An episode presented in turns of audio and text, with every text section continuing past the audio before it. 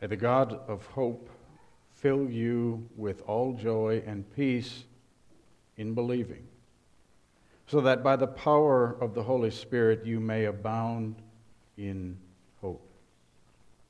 Amen. Dear fellow Christians, most of you know something about King David. Some of you know all that there is to know from your reading in God's Word, yet one aspect of the man tends to fly under the radar. It doesn't receive nearly as much attention as it should, and that is the fact that he was an accomplished musician.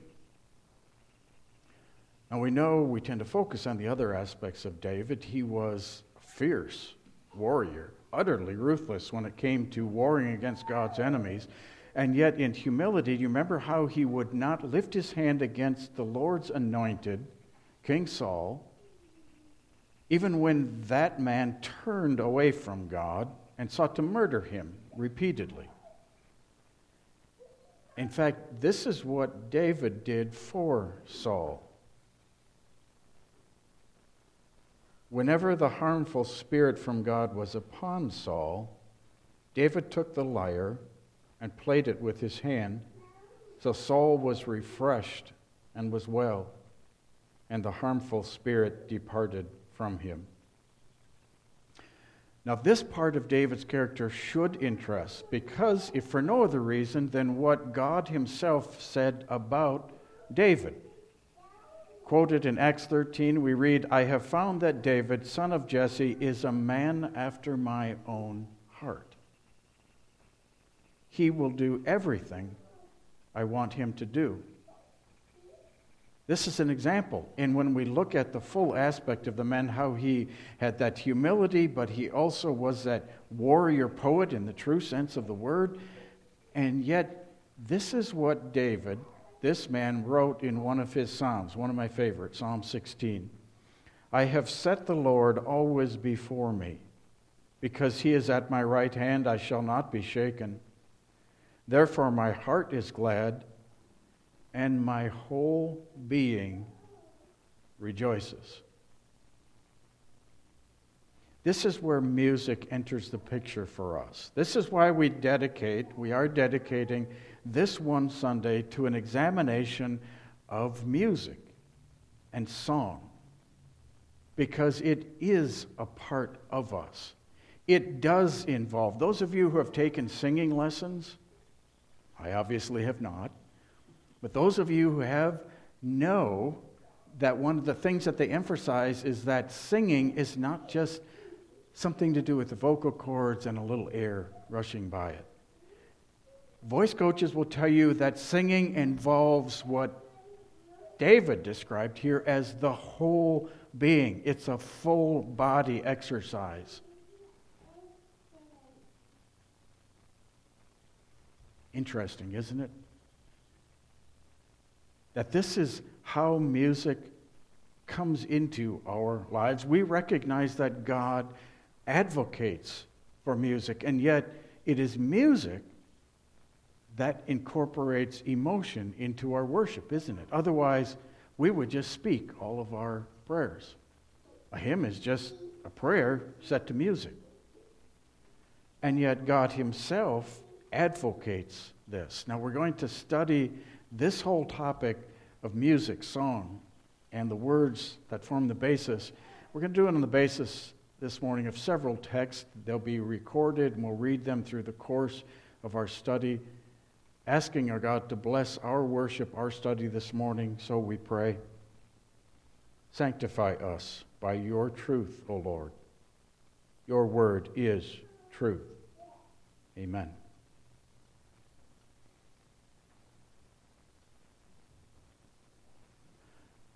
As always, if we do not incorporate balance and harmony into all things that we do, every aspect of our walk, of our Christian lives, we're going to encounter problems. So also in connection with our worship, in connection with what we speak, what we sing, why we sing, the melodies that we use, and so forth, balance and harmony is always going to be necessary. Let me ask you a question. Have you ever tried to define or articulate the difference between speech and song? I was tempted to let you try to define it out loud for us. I don't want to embarrass anyone, but it's difficult. It's not as easy as it sounds. Now, predominantly, and I have asked people, they will say, well, it has to do with the amount of air that goes by the vocal cords and how long you sustain notes. So just yes is speech, but yes is song. It's more than that. In fact, experts tell us that it has more to do with the range of pitch than it has to do with sustaining. In other words, human speech, whether you know it or not, has a certain range. It's a narrow range, but we vary. And if not, you all sound like Ben Stein. That's what makes his voice notable. If you've ever had a professor that lectured to you in a monotone, that's when they stay on the same pitch. And it's extraordinarily hard to listen to. But did you just hear that? Extraordinarily high. The pitch varied, but again, in a very narrow range. With music, the range is, for most singing, about 2 octaves. Now, if you don't believe this, we'll do one more quick test. If you say the words of, you're all familiar, I'm sure, with The Sound of Music, scale song, do, re, mi, fa, sol, la. If you say that, if you speak it and use the same pitch, no matter how long you hold it, it sounds like you're speaking, of course. Do, re, mi, fa, sol, la, ti, do. Now, just vary the pitch as the song calls for you to do, and suddenly you're singing, even if you hold it for the same amount of time. Do, ti, la, so, fa, mi, do, re, or if I got the order wrong, you'll forgive me. You get it? I held the note for the word for the same song, that same amount of time, but the pitch changed. And here's where this comes into play this morning. It is the music that both conveys and elicits emotion. It is how those notes are held and sustained and the pitch variation.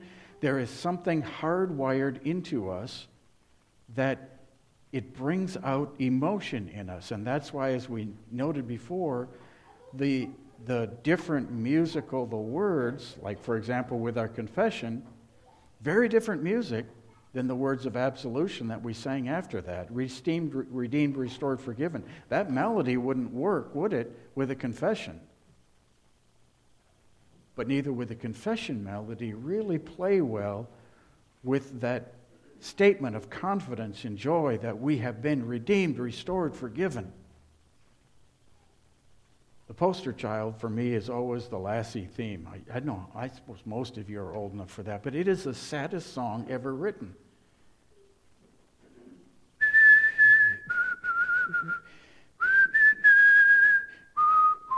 Lassie's dead. Everybody's gone. It's all bad. And that fits I'd never fit with that because it was always a happy ending. Lassie always told Timmy where somebody had fallen in the well and they were always rescued. But that melody, beautiful as it is haunting. It wouldn't fit with, I just met a girl and we're going to get married. So the music has to fit the words, but as Gary reiterated, the words have to come first. Now, why would we be doing any of this? Why would we be concerned with this at all? In fact, should we go back to the time when the church didn't use music early? It was all just stale. Look at our first reading on the screen for this morning. They're also on the back of the service bulletin. God says, writing to the church at Colossae, "Let the word of Christ dwell in you richly, teaching and admonishing one another in all wisdom, singing psalms and hymns and spiritual songs with thankfulness in your hearts to God. And whatever you do, in word or deed, do everything in the name of the Lord Jesus, giving thanks to God the Father through him." And were you aware that it's very likely that Jesus sang hymns? That he expressed his human emotion, which was sinless, but nonetheless emotion? We read, for example, in Matthew 26, that on the night he was betrayed, after he had instituted the Lord's Supper, when he left that upper room, we read this, When they had sung a hymn, they went out to the Mount of Olives, where he was later arrested. Jesus singing a hymn is a fascinating thought. Yeah, true. And that's not just New Testament. In fact, the Old Testament worship was, they had prescribed music. They had arrangements that were dedicated. David played a large part. This next reading is a longer reading, but as you follow along with this, note how, yes, the words were prescribed, but the words formed the basis, and the emotion was a byproduct of the words. So we read how God reminded the children of Israel what he had done for them, the promises or the fulfilled things that he's done in the past, the promises of the future, and that was the basis of that emotion that came out in their music. So reading in 1 Chronicles 16, then on that day David first appointed that thanksgiving be sung to the Lord by Asaph and his brothers. Asaph was another one of the hymn writers, probably wrote more hymns than David even. Oh, give thanks to the Lord, call upon his name, make known his deeds among the peoples. Sing to him, sing praises to him, tell of all his wonderful works. Glory in his holy name. Let the hearts of those who seek the Lord rejoice. Seek the Lord and his strength. Seek his presence continually. Remember the wondrous works that he has done, his miracles and the judgments he uttered. O offspring of Israel, his servant, children of Jacob, his chosen ones. He is the Lord our God. His judgments are in all the earth. Remember his covenant forever, the word that he commanded for 1,000 generations, the covenant that he made with Abraham, his sworn promise to Isaac, which he confirmed to Jacob as a statute, to Israel as an everlasting covenant, saying, to you I will give the land of Canaan as your portion for an inheritance. When you are few in number, of little account, and sojourners in it, wandering from nation to nation, from one kingdom to another people, he allowed no one to oppress them. He rebuked kings on their account, saying, touch not my anointed ones, do my prophets no harm. Sing to the Lord, all the earth. Tell of his salvation from day to day. Declare his glory among the nations, his marvelous works among all the peoples. For great is the Lord and greatly to be praised, and he is to be feared above all gods. Note in particular here the emotion of the music and singing and how it flowed from the message of the words, not the other way around. And I have no doubt that, fitting for the period and their customs and their taste, the music would have reflected. It would not have been a maudlin dirge, a very sad or dry, but something uplifting, something flowing from the emotion of those words. When that happens, and we need to copy this, when that happens, the emotion is never the end in itself. It flows out from that joy that's in our hearts. And then the emotion is never superficial or artificial. It's real. It's genuine. Obviously, balance is always going to be necessary. Our worship here is the same. Will it involve emotion? Boy, I hope so.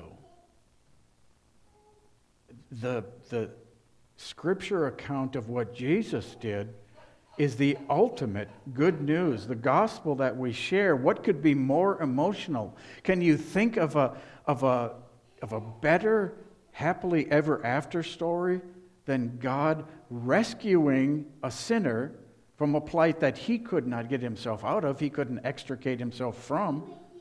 But God did that by sending his son Jesus, paying our sin debt. How can, when we really, truly understand where we were, dead in trespasses and sins, how could it not involve our emotion to thank, praise our God, acknowledge what he's done for us by sending his son? Liturgies, then, are orders of service are just frameworks. God has provided us or allowed us tremendous latitude. He has not prescribed for us as he did, for example, back in David's day. He did not prescribe how we would worship. He did not tell us what our music should sound like. It would vary with each age, and it would vary according to the subject matter. But in all things, again, balance, harmony. God has also instructed us that our worship services are to be conducted in good order.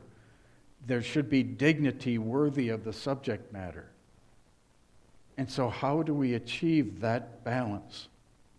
On the one hand, not having this chaos, but on the other, not squelching that Holy Spirit, that joy that God intends to flow from us through our music, for example. So our liturgies are designed to give us a framework to express ourselves, the truth of God's Word, but then connected to me, each of us needs to take from this service. Like prayer, liturgies require work. They require effort. And this is going to be difficult for those who especially grow up in the passive entertainment age, because they're going to come to expect that when they come to church, they're going to be passively entertained. None of us are immune. But when you look at a movie, there's really no active participation unless you are interested, and then you kind of pay attention, but it requires nothing of you.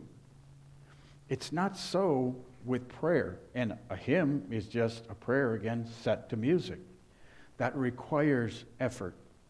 The most beautiful, intricate, perfect liturgy is neutralized, is essentially nullified without the effort that each individual worship has to put into it. Every part of God's Word speaks against mindlessness, thoughtlessness, talks of vain repetition of words, of just saying or singing, or as we mentioned earlier, being carried away by a melody to the exclusion of the words that you're singing. God in His Word taught us something about not just the effectiveness of prayer, but the struggle of prayer, the requirement of effort in connection with our prayer, and again, therefore, also with our singing. Listen first to Paul speaking to the church in Corinth about the effectiveness of prayer. For we do not want you to be unaware, brothers, of the affliction we experienced in Asia, for we were so utterly burdened beyond our strength that we despaired of life itself. Indeed, we felt that we had received the sentence of death. But that was to make us rely not on ourselves, but on God who raises the dead. Now listen carefully to this next. He delivered us from such a deadly peril, and He will deliver us. On Him we have set our hope that He will deliver us again.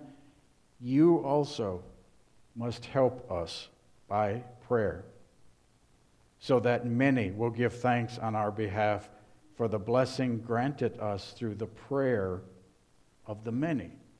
That's astounding when you think about it. Prayer is effective.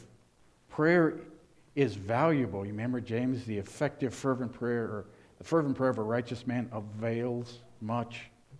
It accomplishes things. And yet not the thoughtless, mindless repetition of words. So prayer, when done correctly, a hymn when sung correctly, you get it in your head ahead of time that you are actually talking to God, that He hears you, the Creator of heaven and earth. Now, you can't have a concept of God who has no body. You can only have this understanding that the unseen God hears you. You are actually conversing with Him, and you know you're doing it right when you actually realize that what you're saying He's listening to, and it alters your approach to your holy God. But listen also to how Paul later describes the effort that's required in prayer. Writing to the church in Colossae, he says, Epaphras, who is one of you, a servant of Christ Jesus, greets you, always struggling on your behalf in his prayers, that you may stand mature and fully assured in all the will of God. For I bear him witness that he has worked hard for you and for those in Laodicea and Hierapolis. Prayer takes work. Singing takes work. Obviously more effort for some of us than others. But understand that unless you bring to a worship service your attention, your effort, unless you resolve that I'm not going to be mindlessly entertained, passive, just sit there and maybe say some words when I'm supposed to say them, do not expect to get out of it what you're supposed to, what God intends, what God wants you to get out of it. Paul wrote this to the church in Corinth, for if I pray in a tongue, my spirit prays, but my mind is unfruitful. And this was the emotion, just the emotion of the worship that was going on in Corinth. So Paul says to that, what am I to do? I will pray with my spirit, but I will pray with my mind also. I will sing praise with my spirit, that's the emotion, but I will sing praise with my mind also. So where does this, all of this, leave us? Should we incorporate more emotion into our worship? Do we have too much emotion? Should we take some out? Should we tone it down? Those are the wrong questions, aren't they? The emotion is supposed to and will take care of itself. The key is in that first reading that we had, those words from Paul, let the word of Christ dwell in you richly. When we do that, when we let that word of Christ, that gospel message, dwell in us, when we contemplate things like the empty tomb and realize that that's not just God's declaration that, well, Jesus is no longer dead, he's risen, but that we're going to rise. That as Jesus died and rose, when we die, we will rise, as will every one of our loved ones who has died in that Christian faith. And we will be reunited. When we see how Jesus left but said, I'm coming back, and I'll take you to myself. When you really think about that, when you contemplate, when it fills your heart, when that is the thing on which I dwell, when that word of Christ dwells in you richly, the emotion will take care of itself. It can't help but overflow. So I leave you with one more section from God's word, that magnificent message that Paul wrote to the church at Ephesus. How can you and I not read these words and be filled with emotion? As Paul wrote, and you were dead in the trespasses and sins in which you once walked, following the course of this world, following the prince of the power of the air, the spirit that is now at work in the sons of disobedience, among whom we all once lived in the passions of our flesh, carrying out the desires of the body and the mind, and were by nature children of wrath, like the rest of mankind. Anybody here so far say, me too? He goes on, but God, not us, but God, being rich in mercy because of the great love with which he loved us, even when we were dead in our trespasses, made us alive together with Christ. By grace you have been saved, and raised us up with him and seated us with him in the heavenly places in Christ Jesus, so that in the coming ages he might show the immeasurable riches of his grace, his undeserved love, in kindness toward us in connection with Christ Jesus. For by grace you have been saved through faith. And this is not your own doing. It is the gift of God, not a result of works, so that no one may boast. Jesus did that for us. With hearts filled with joy and thanksgiving, praise God, from whom all blessings flow. Amen.